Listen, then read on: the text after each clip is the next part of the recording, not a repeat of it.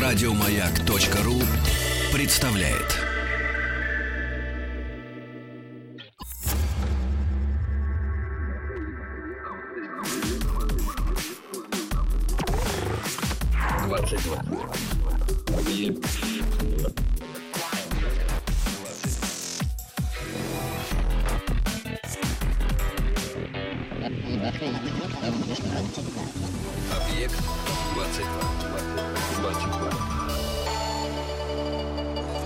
Объект 22. Объект 22.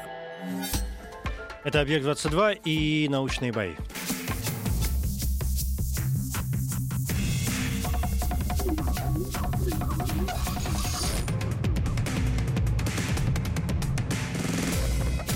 Научные бои. Я Евгений Стаховский. Это совместный проект радиостанции «Маяк» и Политехнического музея. Научные бои. Это состязание молодых ученых. Первые бои прошли летом 2013 года, и к этому дню в них приняли участие десятки молодых ученых. Многие впервые выступали перед широкой аудиторией, но это вряд ли относится к тем, кто участвует в нашем третьем сезоне научных боев в эфире радиостанции «Маяк». Сегодня 8-е бои 3-го сезона, 40-е бои в общей сложности.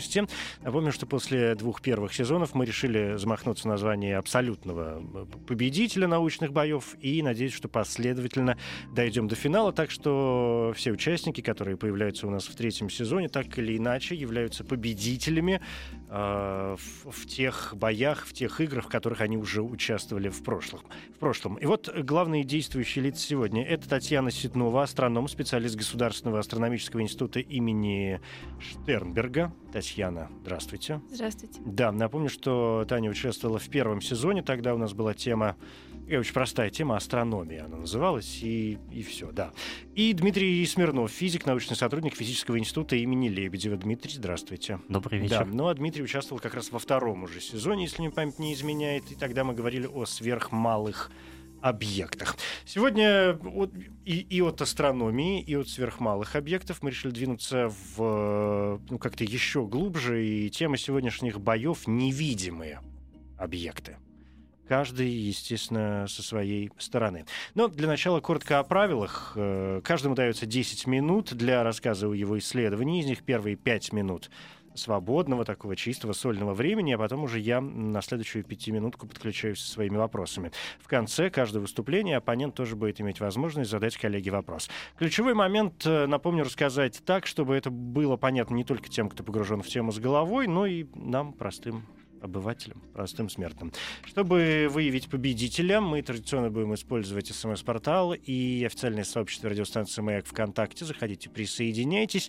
Но о голосовании подробнее через мгновение, сразу после того, как мы выясним, кто сегодня будет выступать первым. А для этого мы, как обычно, используем генератор случайных чисел. Поэтому каждого из вас попрошу назвать любое число от единицы до 100. Кто будет ближе, тот и к выпавшему, да, тот и первым. 2. 100.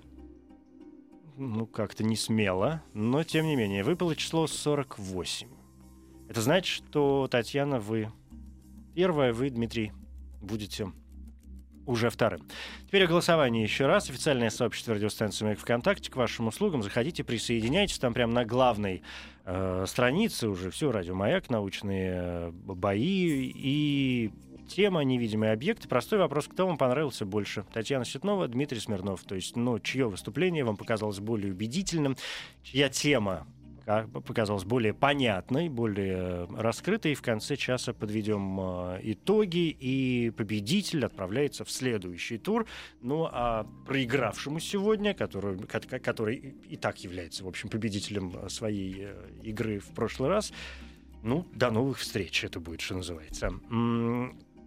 5533, короткий номер для голосования по СМС с ваших мобильных телефонов на номер 5533. Если вы будете голосовать за Татьяну, она выступает первой, соответственно, присылайте короткий символ М1. Одна буква, одна цифра. Если за Дмитрия, он выступает второй, значит М2.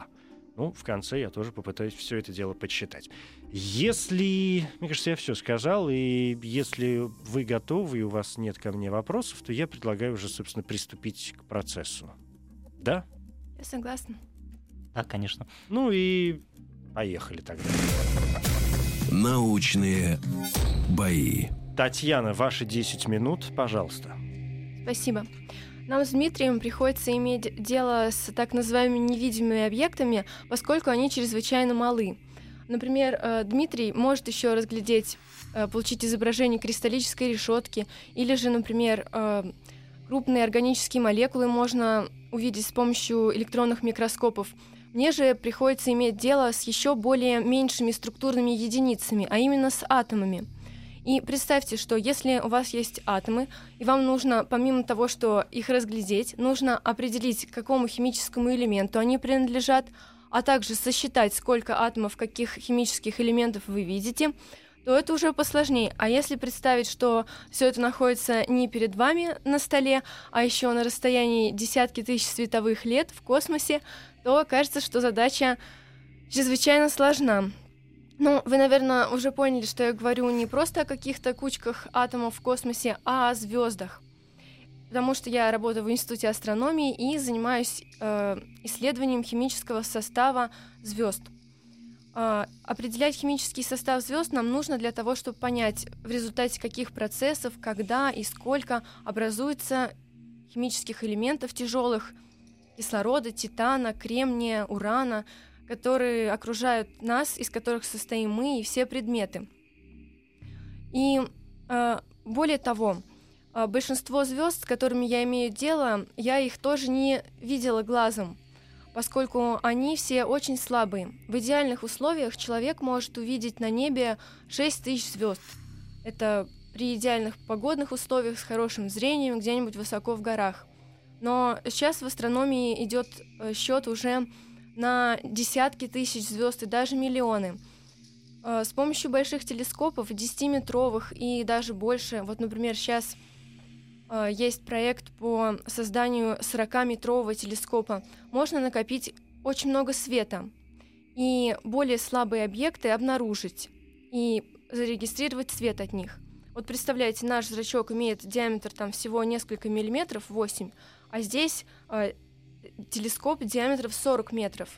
То есть мы можем собрать света в десятки миллионов раз больше и увидеть больше объектов, узнать больше интересного. После того, как свет попал в телескоп и собрался там, он идет в прибор, который называется спектрограф. И с помощью него мы можем отдельно зафиксировать, сколько фотонов с какими длинными волнами приходят, то есть отдельно сосчитать красные, желтые, синие фотоны и так далее. И затем мы можем обнаружить, что на некоторых длинных волн фотонов приходит гораздо меньше, чем на соседних. Это означает, что атомы разных химических элементов, каждый из них поглощает свет на своей длине волны. Эти длины волн мы можем узнать из лабораторий на Земле, из данных по атомной физике. И таким образом, совместив наши земные знания и то, что мы получаем от звезд, спектр звезд, мы можем определить, сколько каких химических элементов содержится в звезде и какова эта величина распространенности элементов с точностью, ну, примерно 20%, может, даже лучше в некоторых единичных случаях. Конечно, это не самый лучший пример невидимых объектов, которые существуют в астрономии. Ведь все-таки звезды можно увидеть глазом, если мы оснащаем свои глаза телескопами или биноклем в каких-то случаях. Есть и другие частицы, например, нейтрино, которые, в принципе, человек не может зафиксировать. Представляете, вот от Солнца, в недрах которого идут ядерные реакции, и образуются нейтрино, эти частицы, идет такой поток, что каждую секунду, каждый квадратный сантиметр на Земле пролетает десятки миллиардов этих частиц нейтрино. Но поскольку они почти не взаимодействуют с веществом, мы не можем их так свободно видеть и поймать. Тоже можно сказать, что они невидимые. Для этого создаются специальные детекторы, более сложные. Они, например, основаны на том, что нейтрино взаимодействуют с электронами, которые существуют в воде, например. Затем электроны начинают излучать фотоны, и уже эти фотоны можно зарегистрировать обычными приемниками. Уж фотоны астрономы хорошо умеют ловить. Например, в Японии существует такая установка. Она состоит из огромного бассейна с водой. Ну, вода просто используется для простоты, поскольку нужны частицы, протоны и электроны. Но в других местах люди поступают умнее. И зачем сделать какой-то бассейн с водой, если можно в Антарктиде вырыть такие лунки глубиной от 2,5 до 1,5 километров, и эти детекторы поставить прямо внутрь. И не нужно даже никакой емкости, чтобы наливать. Я, позвольте подключиться, потому что прошли 5 минут и даже немножко больше. Я за последнее как раз зацеплю, за вашу последнюю фразу. Это значит, что для того, чтобы наблюдать, например, звезды и пытаться исследовать процессы, которые в них происходят с Земли, разумеется, важно еще и расположение определенных приборов в той или иной части света. Да? Вы сказали про Японию, в данном случае сказали про Антарктиду. Есть наиболее удачная точка для наблюдения за процессами? Нет, для нейтрино, например, неважно, где располагается сама, в какой части, на какой широте и долготе располагается сама обсерватория, поскольку нейтрино, они пронизывают Землю вообще насквозь, почти не взаимодействуя. И только это в редких случаях. А для других измерений? Ну вот вы говорили про химические элементы, в различных объектах, да, то, из чего состоят звезды. Я, честно говоря, вот можно об этом еще раз чуть подробнее? То есть как все-таки увидеть элементы в объектах, которые расположены далеко? Нужно получить свет от этого объекта и разложить его на составляющие, то есть в спектр. То есть сосчитать, сколько фотонов с каждыми длинами волн приходит. Отдельно сколько таких, сколько красных, сколько желтых. И каждому химическому элементу соответствует определенная длина волны. То есть вы ориентируетесь исключительно на свет? Да, только на свет. Угу. Ну и вот теперь, возвращаясь к моему первому вопросу, то есть ориентируясь на свет и вот на эти волны, всевозможные, может быть, на Земле есть какие-то точки, куда они доходят наилучшим образом, если мы не говорим о нейтрино, а о чем-то другом? Ну, конечно, обсерватории стараются строить высоко в горах, там, где, во-первых, нет засветки от других городов, во-вторых, там атмосфера лучше и прозрачней, и есть специальная наука, астроклимат изучают и исследуют, где лучше всего строить обсерватории. И чаще всего это какие-то безлюдные районы, да? Ну, пустыни, горы, да. Или, например, вы же, если хотите все небо наблюдать, вам нужно иметь телескопы и в северном, и в южном полушарии, чтобы всю небесную сферу захватить. А что с Хабблом? Ну, это космический телескоп, да, конечно. В космос тоже хорошо. Ну, то есть из космоса наблюдать, видимо, удобнее, чем с Земли. Конечно, там вообще удобнее. Ничего не мешает. Ну, да. Можно предположить. Там не мешает, во-первых, атмосфера, поскольку она вносит основные ограничения для наблюдений. Означает ли это, что, скажем, космические исследования, космические телескопы, ну и Хаббл, наверное, как самый известный, да, в первую очередь являются основными источниками для получения информации вами?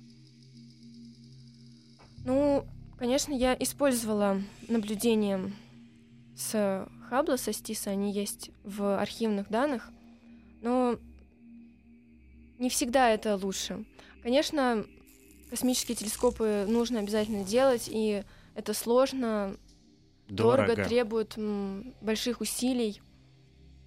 В принципе, сейчас и на Земле можно нормально наблюдать. То есть есть и активная оптика, и адаптивная. Ну, конечно, в тех диапазонах длин волн, где атмосфера Земли прозрачна. Да, понятно.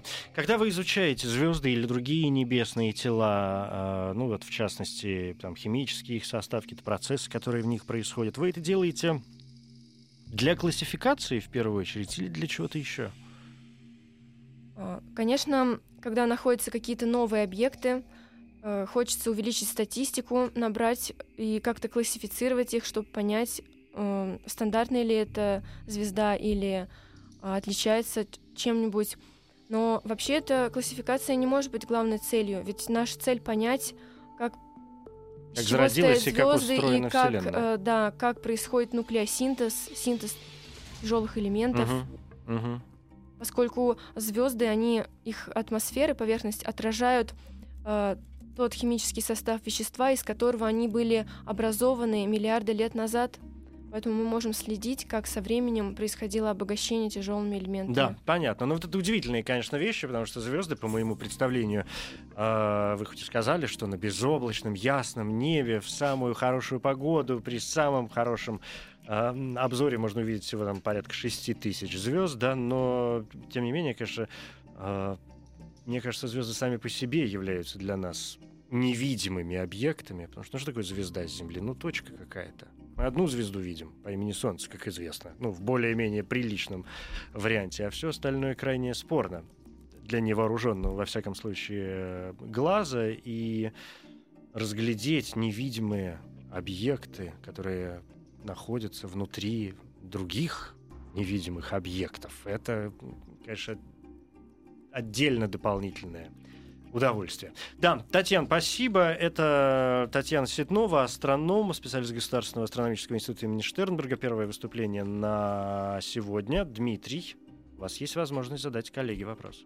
Да, у меня вопрос очень простой. А вот, Татьяна, скажите, пожалуйста, какие объекты вам больше всего нравится изучать из тех, что вы перечислили, и почему? Сейчас в основном мне нравится изучать старые звезды с большим дефицитом металлов. Многие из них имеют возраст, сравнимый с возрастом нашей галактики Млечный Путь. И в обогащении тяжелыми элементами, обогащение этих звезд тяжелыми элементами иногда вносили вклад всего одна, две, совсем несколько вспышек сверхновых. И эти звезды, они имеют самое низкое содержание металлов, и благодаря им мы можем узнать напрямую, какие элементы синтезируются в результате взрывов сверхновых. А вот эти старые звезды, но это же не мертвые звезды? Нет. Но умирающие, может быть? Или что Нет. значит старые звезды, такие вот, которые... И далее по тексту, то, что вы сказали. Чем меньше масса звезды, тем дольше она живет. И вот если масса ее меньше солнечной, то сейчас она сохранилась в почти неизменном состоянии. Вот как родилась, прошло 10 миллиардов лет, и она практически не поменялась. Дальше эволюция пойдет быстрее, но это тоже еще должно несколько миллиардов лет пройти. Это старые звезды, но они долго живущие, поскольку чем меньше масса звезды, тем медленнее она эволюционирует. Здоровое питание в космическом пространстве. В общем, да. Приблизительно так. Да, Дима, вы что-то хотели дополнить или уточнить? Про старые звезды, про тяжелые элементы меня очень интересует вопрос. Сейчас же ученые бьются над тем, чтобы синтезировать сверхтяжелые стабильные элементы. А возможно ли нахождение таких сверхтяжелых стабильных элементов, которых мы еще не знаем, внутри тяжелых звезд? Внутри тяжелых звезд вряд ли. Это вы имеете в виду остров стабильности, да. где это дважды магические ядра они называются. Это Гинзбург назвал одной из чуть ли не главных проблем современной физики, что эти ядра сверхстабильные, они еще не открыты. Но есть попытки, делают срезы на метеоритах, протравливают их какими-то специальными веществами и пытаются понять, могут ли эти следы соответствовать этим сверхтяжелым элементам. Но это не в звездах, а уже в межзвездной среде. А уже в межзвездной среде. Дмитрий, возможно, все. Вот каким должен был быть ответ Татьяны. Да. Спасибо большое, мы продолжим скоро.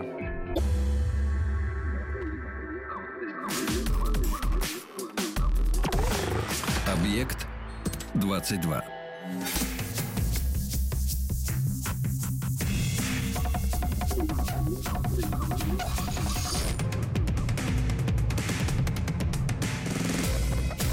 Научные бои. Это «Научные бои», я Евгений Стаховский, и сегодня восьмые бои третьего сезона. Тема боев «Невидимые объекты». Уже позади выступление астронома Татьяны Ситновой. Впереди мы ждем блестящего, не сомневаюсь, доклада Дмитрия Смирнова. Он физик, научный сотрудник Физического института имени Лебедева. Дмитрий, ну, я предлагаю, в общем, не тянуть, и если вы готовы, то начинать. Да, спасибо. Да? Научные бои. Да, ваши 10 минут, пожалуйста. Да, спасибо. Я сразу себе продолжу тематику Татьяны, но уже относительно не к объектам, которые находятся на сверхдалеком расстоянии от нас, а о том, с чем мы постоянно имеем дело. Это с атомами, молекулами, как их вообще можно исследовать. Моя область интересов — это рентгеновская метрология наноструктур. Вкратце, почему именно рентген очень активно применяется для исследования элементного состава, структурного состава, формы объектов, состоящих из отдельных групп атомов. А все очень просто. В физике работает так называемый дифракционный предел. Для того, чтобы увидеть объект, надо, чтобы с ним провзаимодействовало излучение с длиной волны порядка размера самого объекта. Только в таком случае излучение, вернее электромагнитная волна, рентген — это электромагнитная волна с очень большой частотой, дифрагирует, отразится, рассеется, обогнет наш наноразмерный объект, и мы можем увидеть картину, которая полностью описывает интересующие нас характеристики. Вот такой простой ответ на вопрос, почему именно рентгеновское излучение так широко применяется для исследования столь малых объектов. Ну, а теперь в неожиданном таком ключе перейду к тому, что для того, чтобы хорошо исследовать сверхмалые объекты, ученым приходится строить очень большие установки, как они говорят, мегаустановки. Ранее вы, наверное, слышали о больших мегаустановках, как Большой Адронный Коллайдер, например, интерферометр Лайга, с помощью которого найдены гравитационные волны. А я хочу рассказать немного о лазере на свободных электронах. Это международный проект, осуществляется в Гамбурге. Большую роль принимают российские ученые, в том числе и физический институт, в котором я работаю. А лазер на свободных электронах — это мегаустановка, которая позволяет генерировать сверхмощные короткоимпульсные пучки рентгеновского излучения, которые могут рассказать практически все об атомной структуре объекта, о молекулах, о биологических объектах и так далее. И плюс еще исследовать короткоживущие процессы. Как же это сделано? А сделано очень просто. Почему лазер называется именно на свободных электронах? Электроны ускоряются электрическим полем, проходят через систему периодических магнитов, в которых полюса расположены периодически, и магнитное поле изменяет траекторию электронов. Электроны этого воздействия очень не любят, и в ответ на это излучают рентгеновские волны, очень короткие. Я скажу, что длина такого пути, по которому распространяется излучение, это более 2 километров. То есть представьте себе, такой большой ускоритель пришлось сделать ученым для того, чтобы получить сверхмощные интенсивные пучки рентгеновского излучения, причем очень короткие по времени воздействия.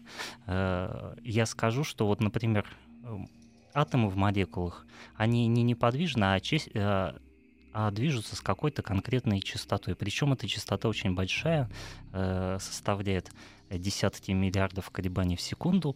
Так вот, длина импульса, продолжительность импульса от этого лазера, она даже меньше на 2 порядка.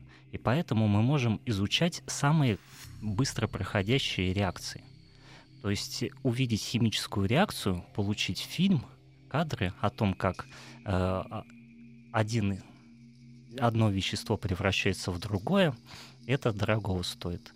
И поэтому такая установка очень перспективна в плане исследования таких короткоживущих процессов, исследования физики, химических реакций и так далее.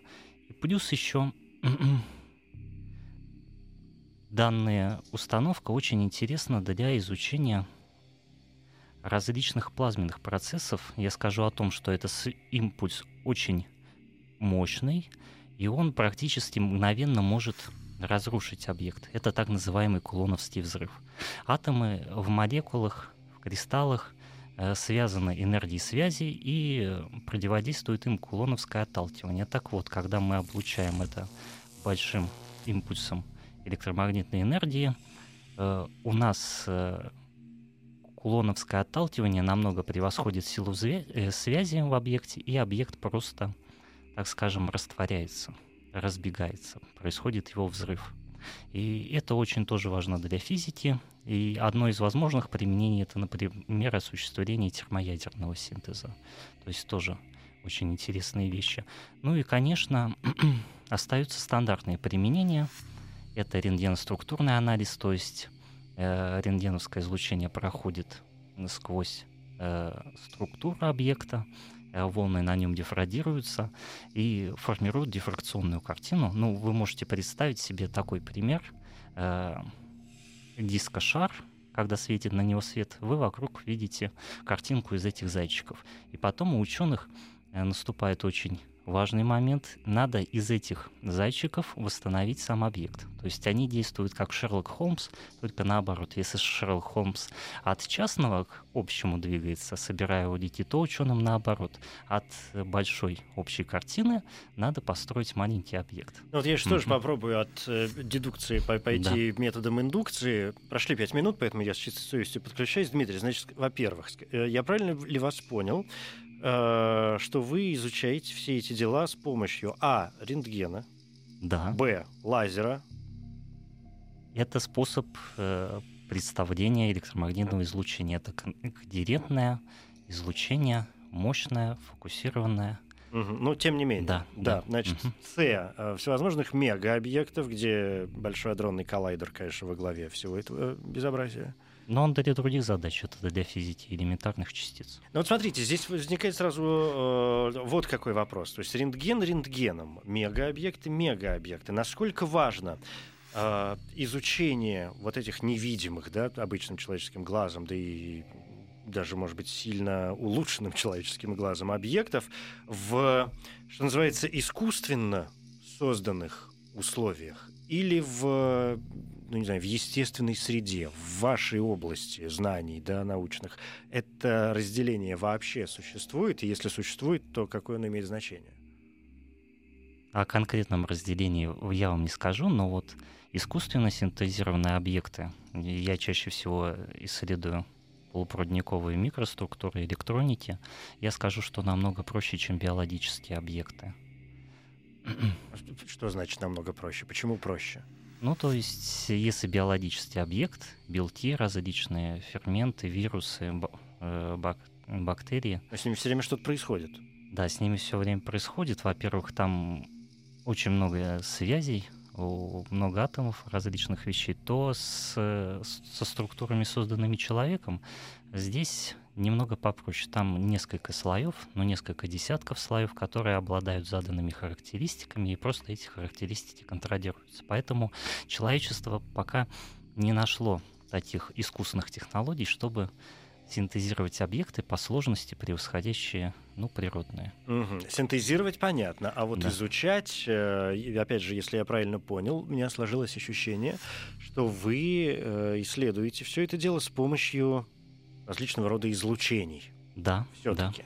И означает ли это, что, например, открытие все новых видов или типов, разновидностей излучений все более усовершенствует и ваши методы изучения?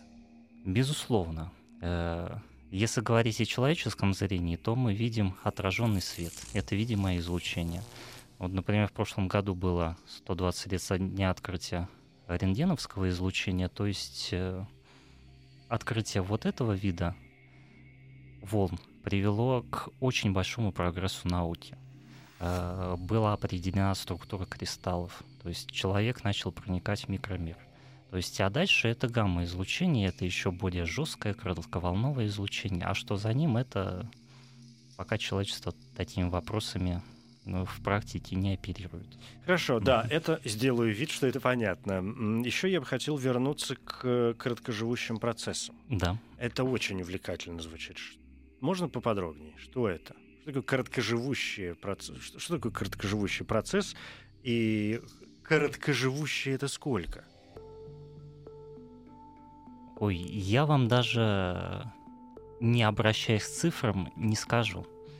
То есть это квадриллионные, можно сказать, даже доли секунды, миллиардные доли секунды.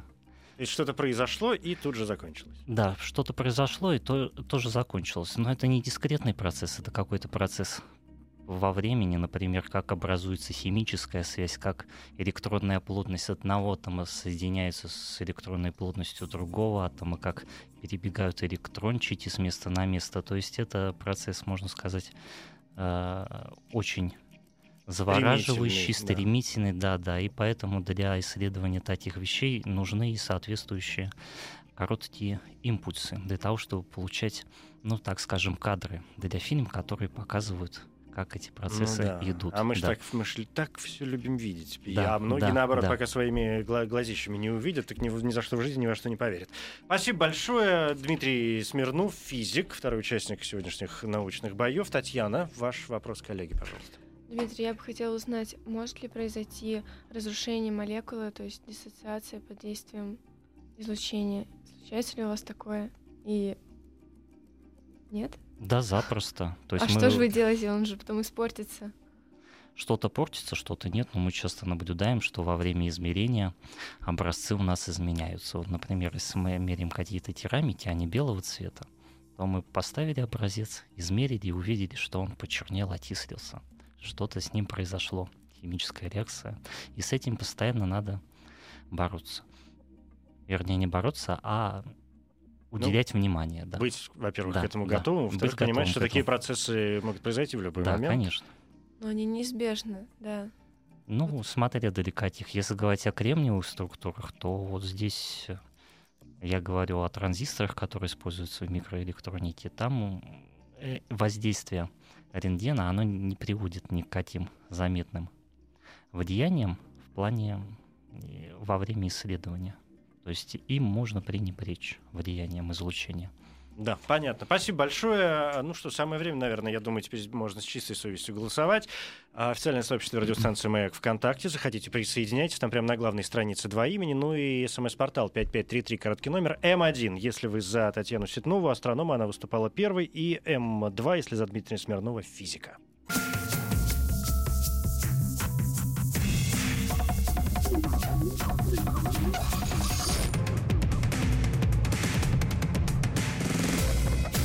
Научные бои. Невидимые объекты. Тема 8-х боев, 3-го сезона научных боев. В эфире «Маяка». Здесь Татьяна Ситнова, астроном, и Дмитрий Смирнов, физик. Оба выступления уже остались позади. Ну и все еще продолжается голосование. Мы всегда выбираем победителя с помощью тех людей, присутствует здесь, кроме нас. И как раз я всегда призываю к тому, чтобы голосовали как раз в тот момент, когда оба выступления остались позади. Ну, так, чтобы честно. Кто действительно понравился больше, кто был более понятным, потому что, ну, ключевой момент наших научных боев, как ни крути, он такой стандартный, вполне себе уже традиционный, прижившийся, что называется, попытаться рассказать о своей теме, о своих научных интересах так, чтобы это было понятно не только тем, кто и без вас все это прекрасно понимает, да, а вот нам, простым людям, мне в первую очередь очень хотелось бы узнать все и про нейтрино в звездах, и про я забыл даже словосочетание. Как называется? Быстро протекающие процессы. Вот, да, короткоживущие. Быстро протекающие и короткоживущие процессы. Ну, давайте, наверное, надо же сказать стоп, для того, чтобы завершилось голосование. Всем большое спасибо. Всем, кто принимает участие в голосовании, что я всегда расцениваю не только как просто голос за того или иного участника, но и в целом как поддержку наших научных боев. И вот теперь я скажу стоп. Это значит, что те цифры, которые я вижу в данный момент, я буду считать окончательными, и уже ничто не повлияет на на процесс. Поэтому теперь мне нужно только каких-нибудь 10-15 секунд для того, чтобы сложить то, что я вижу в официальном сообществе радиостанции «Маяк ВКонтакте», и те цифры, которые я вижу на нашем СМС-портале. И, пожалуй, да. Пожалуй, да. Готов назвать победителя сегодняшних научных боев. Это значит, что этот человек отправится в следующий тур. И это Татьяна Вы. Татьяна Ситнова, астроном, победила сегодня в научных боях. Дмитрий, спасибо большое за участие. Спасибо, да. Мне было очень приятно уступить в этот раз такой замечательной девушке. Ну, вы в любом случае остаетесь победителем научных боев в своей номинации, в том сезоне, где вы принимали участие. Значит, с вами, Татьяна, я не прощаюсь. Спасибо, научные бои на сегодня окончены. Объект 22. Еще больше подкастов на радиомаяк.ру.